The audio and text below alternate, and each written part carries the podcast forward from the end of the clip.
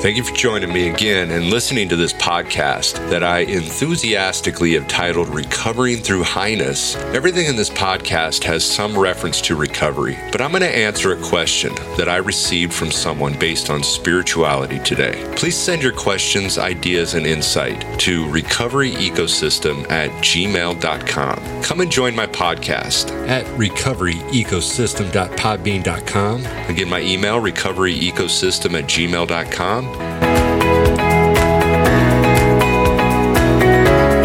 Spirituality for me is what eventually gave me a meaning to life, as the Spirit, according to the English dictionary, is based on our understanding of our existence that defines a set of morals that will tell us how we address things that come our way in life. I am not religious, but instead spiritual, which has allowed me to embrace a relationship with God. I have no interest in convincing others to believe as I believe, nor arguing my belief, as I hold this strong to myself. If you're an atheist, that's no problem with me, as God has no interest in forcing a relationship on anybody, as free will is the gift that was given to us. Atheism was where it began, but I'm going to delve into the topic and an explanation of things based on my limited knowledge. How do we reach the unreachable? And the Bible gave me answers that I want to share, but I want to begin with the individual who declared that God is dead.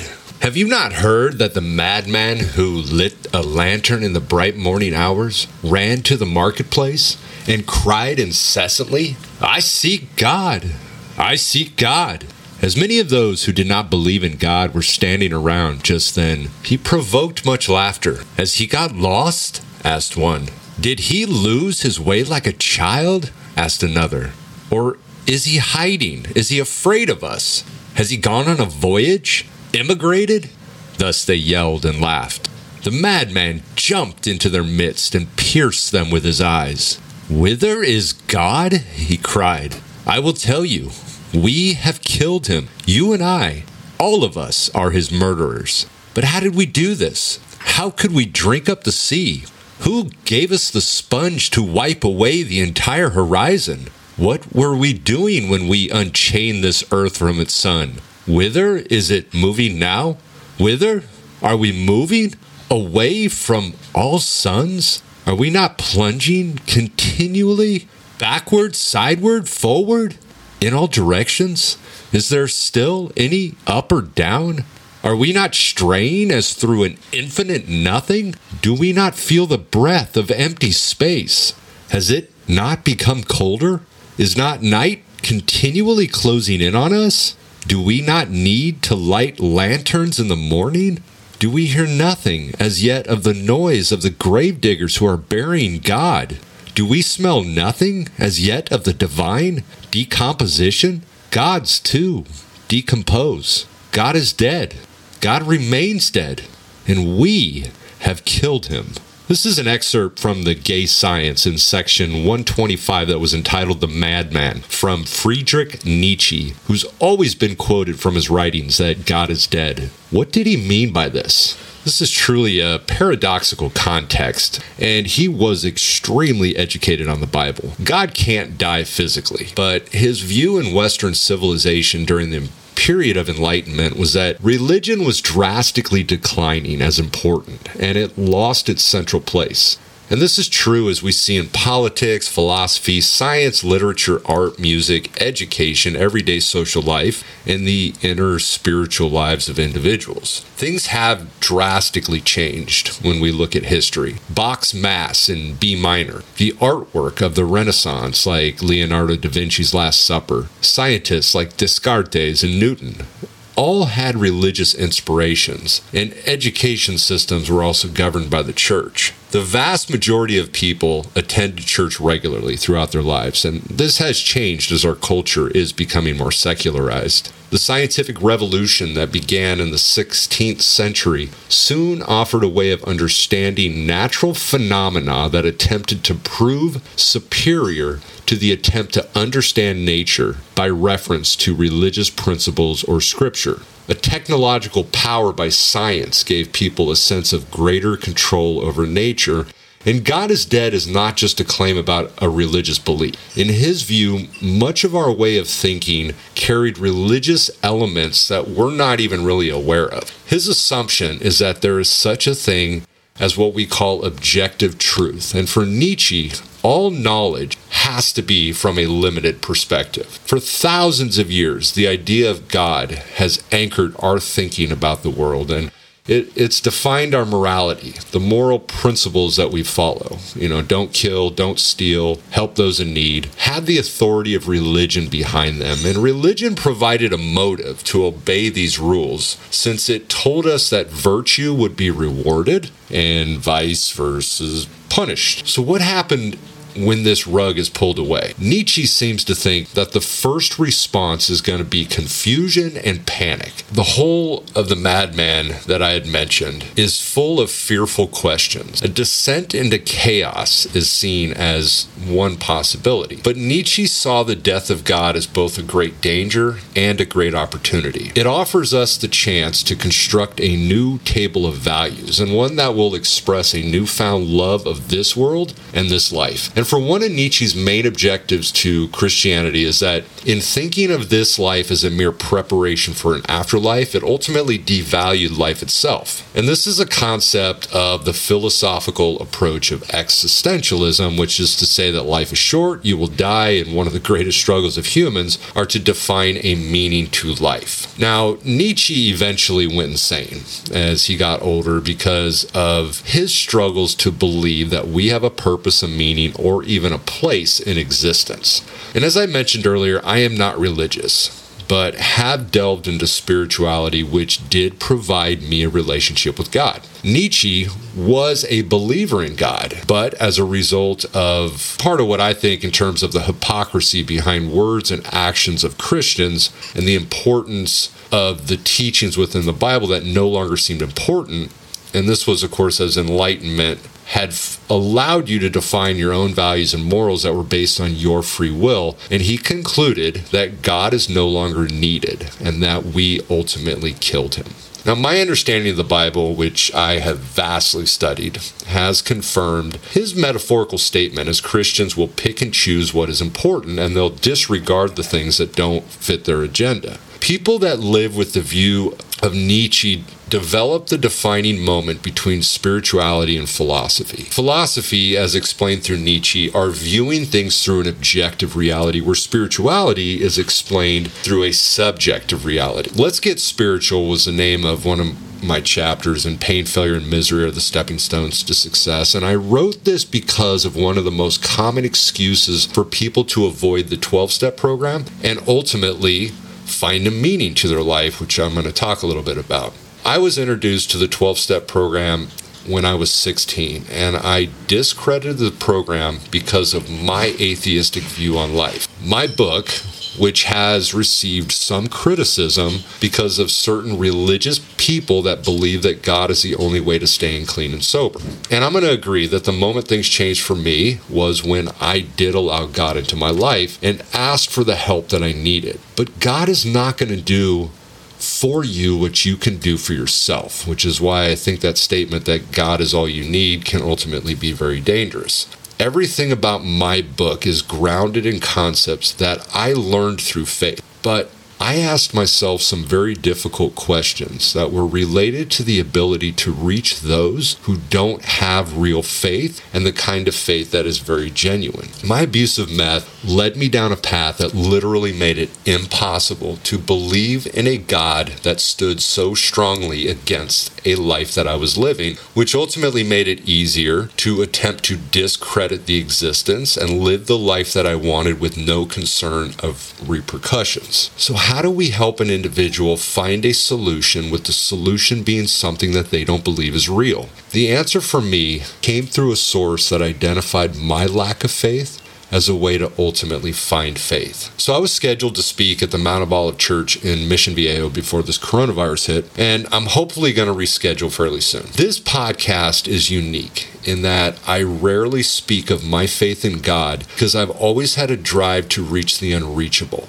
and those that many have thrown away. And why are many thrown away? Because the solution is told that God is the only way, and without Him, you will fail. But again, how do you force a solution that isn't real to people? And I want to first remind people that a lack of a belief in something does not make it true because it lacks tangible evidence. My faith in God was a battle because of my intuitive, critical thinking that stemmed from my observations of people who claim to have faith. I attended a Christian high school for a period of time, and even though I was not a believer, doesn't mean I wasn't observant and I didn't study the faith, which I did. Since I am a creation of God, I was blasted into a path that allowed my critical thinking to be used as a strength to gain the faith that I didn't even believe existed. And what I mean by this is that I was offered a path in learning and experiencing a truth from being forced to sit still for enough time to read the Bible and, of course, a lot of other sources to gain information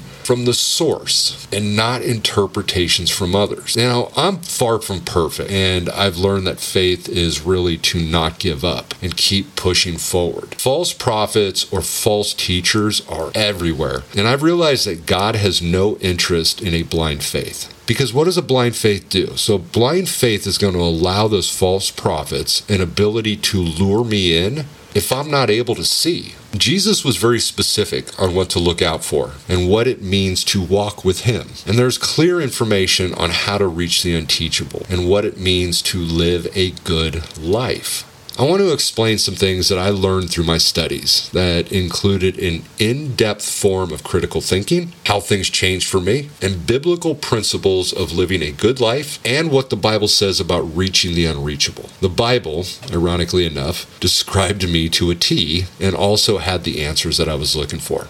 Now, stay with me as I first discuss how intelligence and power came into my life, and the title of my book starts with pain. So, God allowed pain in my life so that I could ultimately learn from it. And I believe this. And it was in Psalms 119.71 that says, It was good for me to be afflicted so that I might learn your decrees. Pain, failure, and misery are the stepping stones to success. Now, despite a lot of people's declaration that God doesn't inflict harm, I am going to disagree because of Isaiah 45 7, which says, I form the light and create darkness. I make peace and I create calamity. I am the Lord who does all things. Why? Well, we don't always know the answer, but a plan has been set in motion for a purpose. But pain has created some powerful and effective teachers that are spreading love, empathy, and goodness that would never have happened if the tragedy hadn't happened in their life. Jody Barber, who I interviewed, is a great example of an advocate who has positively affected thousands of lives because of the death of her son. My pain started with a choice, but became uncontrollable. And I believe that God inflicted a darkness in my life so that I could be in the right place at the right time for me to knock. I searched everywhere for a purpose and meaning to life except for where it was. I just wanted to feel good. My belief that drugs would provide this was a lie, as it destroyed my spirit, my real identity, morals, values, and my health. I killed that motherfucker was the first line in my book, which describes that destruction. It was a priest who began my spiritual journey. I was at the right place at the right time because he asked the right question. Many atheists, as I was in that team, believe that faith in God is a weakness and believers are unintelligent because science and archaeology discredit the existence to a creator. And again, I'm going to disagree with this today and point out a few things that really opened my eyes. And I've always been someone who would overanalyze things and intellectually discredit the Bible to a point of them being impossible for me to believe. This actually worked in my favor after this priest that I mentioned paved a way for a real interest in me seeking God. The Bible, once my mind became intrigued by the information, showed me how ignorant I was and that intelligence and power were uniquely intertwined within faith. Albert Einstein, who was a famous and a well known scientist, was proposed the very question by a young schoolgirl, and this is what she asked in a letter Do scientists pray, and what do they pray for? So his response contains the essential form of his belief in God. And I'm going to quote what the letter said Scientists believe that every occurrence, including the affairs of human beings, is due to the laws of nature. Therefore, a scientist cannot be inclined to believe that the course of events can be influenced by prayer, that is, by a supernaturally manifested wish. But he has the humility to admit that human understanding of these forces is limited and that widespread belief in an ultimate spirit persists in spite of scientific achievements. Einstein concluded with this statement that scientists are led by science to a religious feeling. And this is what it says. But also, everyone who is seriously involved in the pursuit of science becomes convinced that some spirit is manifest in the laws of the universe, one that is vastly superior to that of man. In this way, the pursuit of science leads to a religious feeling of a special sort, which is surely quite different from the religiosity of someone more naive. Einstein does not deny the validity of this religious feeling. And so his view of science and a purely rational conception of existence cannot explain why humans care for truth and knowledge or tell a person how to live. Religion is the source for such motivation. So it would be a stretch to call Einstein an atheist, even though definitions of atheism can range from simple doubt in the supernatural to complete disbelief in God. Einstein's multiple references to spirit and reason and his conviction that science leads to a religious feeling makes it difficult to make that atheistic label stick. Intelligence and the power of knowledge began to alter my view of spirituality and the existence of God. And it was science and it was these big thinkers that played a factor in this. So stay with me as I explain what I mean. I am solely giving this information for the purpose of showing how my mind thinks and analyzes or overanalyzes things. Archaeology has uncovered an extinction of creatures that we refer to as dinosaurs. There appears to be a discrepancy in the six day creation according to the Bible, because archaeologists have determined that non bird dinosaurs lived between about 245 and 66 million years ago. And this was in a time that was known as the Mesozoic era. This was millions of years before the first modern human. One of the first answers that occurred to me as I was reading the Bible came from Ecclesiastes 8 16 through 17, which said, I tried to understand all that happens on earth. I saw how busy people are, working day and night and hardly ever sleeping. I also saw all that God has done, and nobody can understand what God does here on earth. No matter how hard people try to understand it, they cannot. Even if wise people say they understand, they cannot. No one can really understand. And so I realized at this time that I was 28 years old. My mind was 28 years old. And outside spirituality or religion, the first step to change for me in recovery was that I am ignorant, which Socrates, and I had talked about this before, ultimately defined as intelligence. So not knowing things is what really taught me things. The paradox to intelligence is to understand that I lack intelligence to gain intelligence. so to even think that if a God exists that created everything, how would I even think that I could truly be able to contemplate and understand such a thing? Proverbs 18:2 says, "A fool takes no pleasure in understanding, but only in expressing his opinion." So the paradox to understanding something is to say that I don't understand. Einstein's theory of relativity, as well as the many other individuals that were involved in the formulation and studies of quantum mechanics, provided me with some doubts in my atheistic mind on this question of age. Six days from an earthly perspective is 24 hours defined by the rotation of the earth. So, without the man made calculation of time, that was based solely on the sun coming up and the sun coming down. What does this look like from the heavens? Many Christians believe that the six days is a literal definition of our view of time.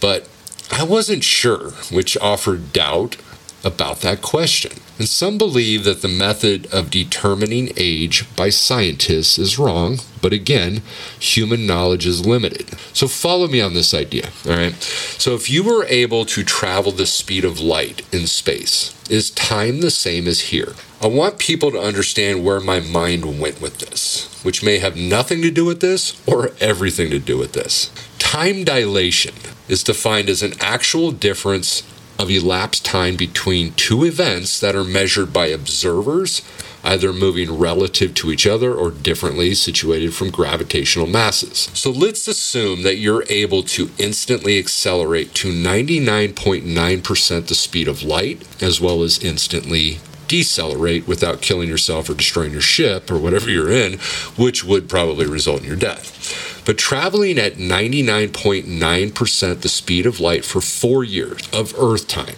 means you'd experience a trip of about two weeks or 14 days. Yes, everyone on Earth will have aged four years, and you will have aged two weeks. To imagine this dilation effect for this particular trip, you can think of it in one of two ways. Either time on the ship is moving 110 times slower than normal, or you're traveling a distance 110 times shorter as far as space time is concerned. And it's ultimately the same thing. Now, of course, communication from that distance means any signal you send, assuming it was powerful enough to be heard and understood, would take four Earth time years to get back to Earth. So it's probable that you'd show up in the system do science for a year or so, likely sending some type of signal to Earth to let mission control know that you're alive, even if you can't transmit usable data, then return to Earth. You will have been gone for a total of nine Earth years and about 1.24 years your time. Now, if you can't wrap your brain around that, welcome to the theory of relativity. The deeper scientists have delved into the nature of nature in an effort to comprehend how physical reality works and its fundamental levels. And they too have found themselves perplexed. They saw atomic particles move from one location to another with absolutely no lapse of time. Extensive, rigorous experiments over the past century have confirmed that they do occur. Physicists know that quantum mechanics works but they don't know how. Quantum physics teaches us that the world is full of surprises, and the pioneers of the field were so surprised by their discoveries that some of them have said not only is the universe stranger than we think, it is stranger than we can think. The Bible reveals some things we find hard to understand but nature reveals traces of the same designer. And let me bring you to another thing that questioned my thinking. Isaiah 4:22 says he that sitteth upon the circle of the earth and the inhabitants thereof are as grasshoppers that stretcheth out the heavens as a curtain and spreadeth them out as a tent to dwell in. Archaeologists have dated the oldest known complete Hebrew Bible back to 1008 CE, but you also have the Dead Sea Scrolls that contain fragments of the Hebrew Bible that date between 250 BCE and 68 CE. And the reason I bring this up is because of the information in Isaiah 422.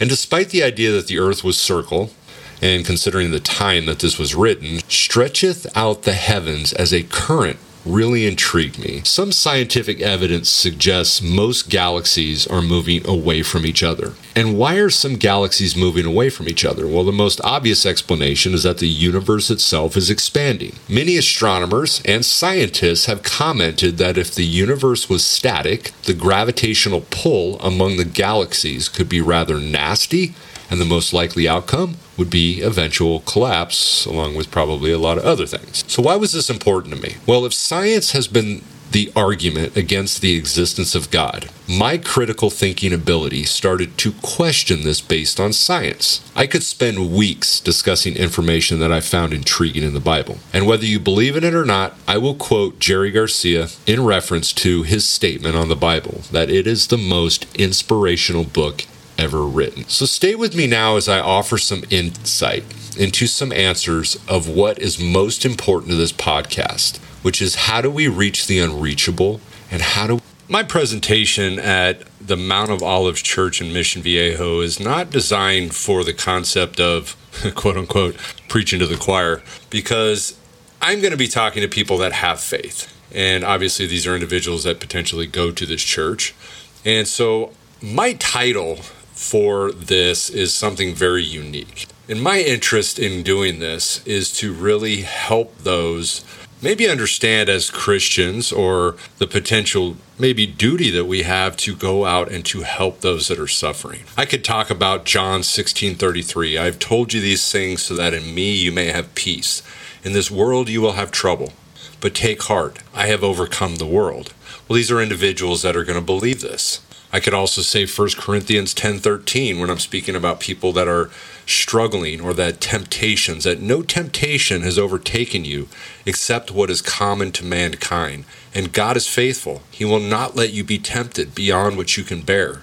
But when you are tempted, he will also provide a way out so that you can endure it. Again, my focus is to work and help people that are suffering. And a lot of these people are not going to have faith in God. Many are atheists. And so I have to be careful when I work with people like this. And I'm going to talk a little bit about the reason why I have to be careful in this. And there is a biblical idea that I think is very important when we're discussing this. So how does a non-believer believe in John 16:33? And again, for me, it was pain, failure and misery that provided the answer. As I mentioned before, it was a priest who ultimately asked the right question. And what that basically played out with was that this priest, who I had met with while I was in custody and I'd requested to have a meeting with a spiritual advisor or a pastor or somebody, and a priest was the only person that was available. And the reason I did this was because being in and out of the 12 step program for so many years, I struggled, I relapsed, I got clean again, I relapsed. And I thought that maybe since the solution that is presented in the 12 step program is this spiritual connection. And so I was willing to give it a shot. And that's what led me to put in a request to meet with somebody. And again, I met with a priest. And there's a long story behind this. And if you actually read my book, you'll kind of get a much more detailed explanation of this. But he asked me to pray. And the prayer that he asked me to pray was God, I don't believe in you. But if you are there, help me find you. And that was ultimately what started it for me. I didn't see a bright light, I didn't see a burning bush, I didn't hear God speak to me. But the one thing that really took place was that I all of a sudden had an interest. I had a strong interest and a desire to explore and to research and to understand. And so I am an advocate for those that are suffering. And giving a voice to those that have lost the battle. You know, we look at statistics. In 2017, it was estimated that 30.5 million Americans aged 12 and older used illicit drugs. That's 11.2% of the population. Approximately 2 million adolescents aged 12 to 17 were current users of illicit drugs, which represents about 7.9% of adolescents. In 2016, we had 63,632 Americans die of a drug overdose. 2017, we had 70,237 overdose deaths. 47,600 involved opioids. And then it was speculated that about 68,500 Americans died of an overdose in 2018. And so we don't have the statistics for 2019 or 2020, but I'm going to assume it's a big number. And none of us are immune. I've worked with and have known many who were convinced that this wouldn't happen to them, that they were invincible, that they knew everything. And sadly, some of those individuals passed away as a result of their overdose. The title that I was using for this presentation was Let's Get High. And the reason that I was bringing this up was that I held a belief that society and the church condemned pleasure. I read this in the Bible, James 5 5, that you have lived luxuriously on the earth and led a life of wanton pleasure. You have fattened your hearts in a day of slaughter. But then I look at Psalm 16:11 that says, "You make known to me the path of life. You will fill me with joy in your presence, with eternal pleasures at your right hand." And what I came to realize when I was looking at this type of stuff was that pleasure is not the problem. The real problem lies in the immediate gratification concept of pleasure that I want it and I want it now. And that's the pleasure that becomes extremely harmful. But it's not the pleasure in and of itself. God has defined his desire for us to experience eternal pleasures instead of the short term that I had always sought. And God wants us to feel good. And the reason I know this is that our bodies, and if you believe in God, we're created by God and we were created to get high. Physiological effects teaches us that. The mid part of our brain, which is a part of the brain that has to do with survival, the specific part that is called the nucleus accumbens is the pleasure center of our brain. This is the survival reinforcing center. When things feel good, we want to do more of it. And this is what leads us ultimately to temptation. But our bodies were created to get high. And highness, whether we call it pleasure or we call it high, I'm talking about the same thing. So let's get high and stay high. But what I had to learn was that drugs were not going to do this. Adaptation level theory says that any time that I do something like a drug for an extended period of time, my body is going to adapt to it to where I will no longer get pleasure from this. The natural high that I can experience in life is, is the highness that will not go away. And it doesn't have all the side effects either that come along with methamphetamine or heroin or the other various drugs that people abuse. And America's response to the drug problem has been a problem. And I talked about this in a prior podcast. But the tactics that we've always used in society, and you got to ask yourself, have they been effective? Hatred, fear, incarceration, just say no, shame. Our federal government has been about reducing supply, stop drugs from entering the country, threats of execution for bringing drugs into the United States. What do those do? They increase the value. And this is why drugs are not going to go away. When laws prevent the use of something, the value increases drastically, which ultimately guarantees its availability. The people that are bringing it into this country are our kids, our neighbors, our coworkers, because the real suppliers understand the power behind people maintaining their own supply. It is the drug abusers who are caught, convicted, and sentenced to prison or death if that becomes the penalty. So, how do we shut down a business? It's not by reducing supply. But if we want to shut a business down, we have to reduce demand. And so, the question that I asked from the very beginning of this was how do we reach those that are invincible and ultimately know everything? And I want to tell you guys a little bit about my understanding of the things that I looked at and when I really researched the Bible. And the Bible has answers for this. Philippians 4 8 says, Finally, brothers and sisters, whatever is true, whatever is noble, whatever is right, whatever is pure, whatever is lovely, whatever is admirable, if anything is excellent or praiseworthy, think about such things. Paul does not tell them what to think but instead for them to think about such things. One of the chapters in my book, I discuss the power and the ability to think for ourselves. The real power that we gain is once we can think for ourselves and not through the minds of others, because this is where it means something. I can tell you all day long that you have a drug problem, but it's not going to mean anything unless you believe it yourself. I can tell you that God is the way for you to find salvation. God is the way that's going to keep you clean and sober. God is the way that's going to remove that temptation. But if the person doesn't believe it, it's not going to work for them. You have to think for yourself and not through the minds of others. So how do we reach those that are invincible and know everything? Well, I want to bring you to Mark 3:14. He appointed 12 that they might be with him and that he might send them out to preach.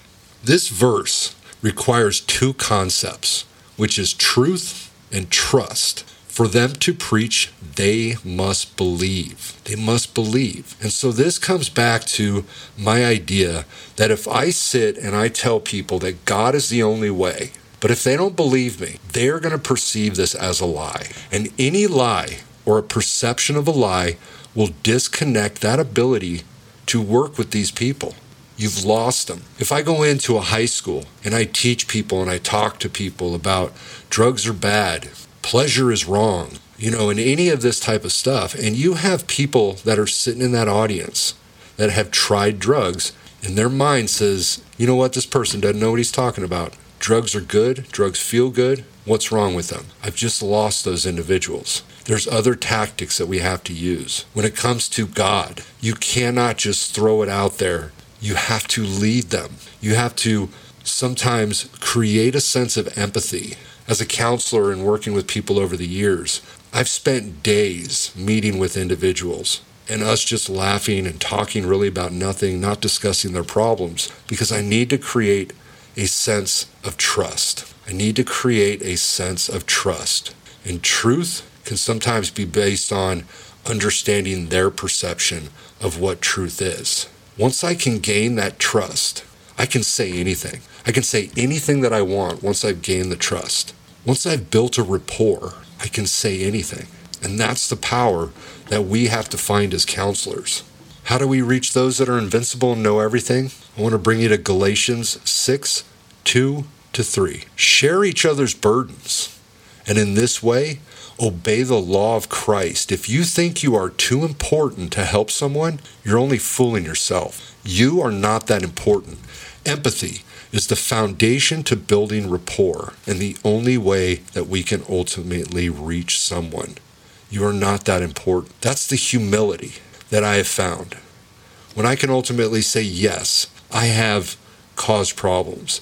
Yes, I am a sinful individual. Yes, I do not do things right all the time. That is the foundation to building a rapport, which is empathy. And it's the only way that we are going to reach someone. I can't sit above I can't be in a position where I'm requesting people to look up to me.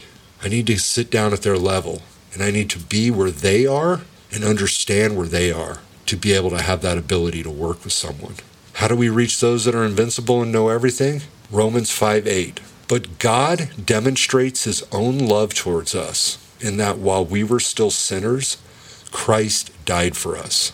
This may not make sense from the perspective of what I'm trying to point out here, but I want to explain. He took upon himself the punishment that we deserve. God teaches us that an act of something that may not seem fair will have a purpose beyond our understanding. How is this concept even fair? God Himself becomes a man in Jesus Christ. God is sinless. But God becomes sin in Jesus. Jesus becomes sin to save us. And what is this? This is a lesson of seeing the world differently. Seeing the world differently. Advocacy and utilizing pain for the greater good can be extremely powerful. We have to start to see the world differently. As Christians, people that believe in God. It's time that we start seeing the world differently. So, how do we solve a problem of this enormity? Romans 12, 6 through 8 is a powerful message, and it talks about gifts, that we have different gifts. And according to the grace given to each of us, if your gift is prophesying, then prophesy in accordance with your faith. If it is serving, then serve. If it is teaching, then teach. If it is to encourage, then give encouragement. If it is giving, then give generously. If it is to lead, do it diligently. And if it is to show mercy, do it cheerfully. A lot of people scream and complain about the homelessness problem. And a lot of people look at it from bad people or sick people. And in a sense, some of them are. And about 35% of them have substance abuse problems. 35%. 26% have mental illness. Some of them are unemployed, and some of them have jobs, but they can't afford housing.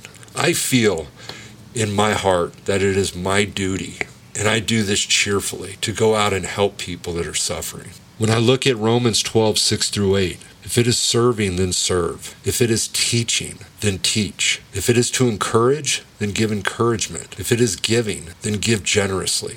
And giving isn't always money. If it is to lead, do it diligently. And if it is to show mercy, you do it cheerfully. Romans 12, 6 through 8 was something that really caught me. This podcast that I do, I'm really hoping that, that my message can get out and at least give somebody something or an interest or a desire, no matter how small it is, to ultimately change or to at least look at it. I tell my students at the school that I work with don't even necessarily believe what I believe. Don't believe what I say, but hopefully maybe it'll spark something in somebody to look into it themselves. And as in my book, and as I had mentioned this, don't think like I think. Learn to think for yourself. But hopefully, I can spark something. And that's what really matters to me. I want to thank you for listening today. As I had mentioned, this is sort of a unique podcast for me because I'm very careful when I talk to people. I'm very careful on the words that I say when I'm working with clients. And I want to make sure that I'm not saying something that they're going to look at and say, oh, yeah, this person's lying. I don't lie to them, but ironically enough, as I had done a podcast before, manipulation, and yes, as a counselor, there is some forms of manipulation that we must use to help people. So, again, I want to thank you for listening. Please pay attention to my future podcasts. Please join my podcasts, and I look forward to the next one. And please send me a message to my email, recoveryecosystem at gmail.com. And again, join my podcast, Recovery Ecosystem at podbean.com. Again, thank you for listening.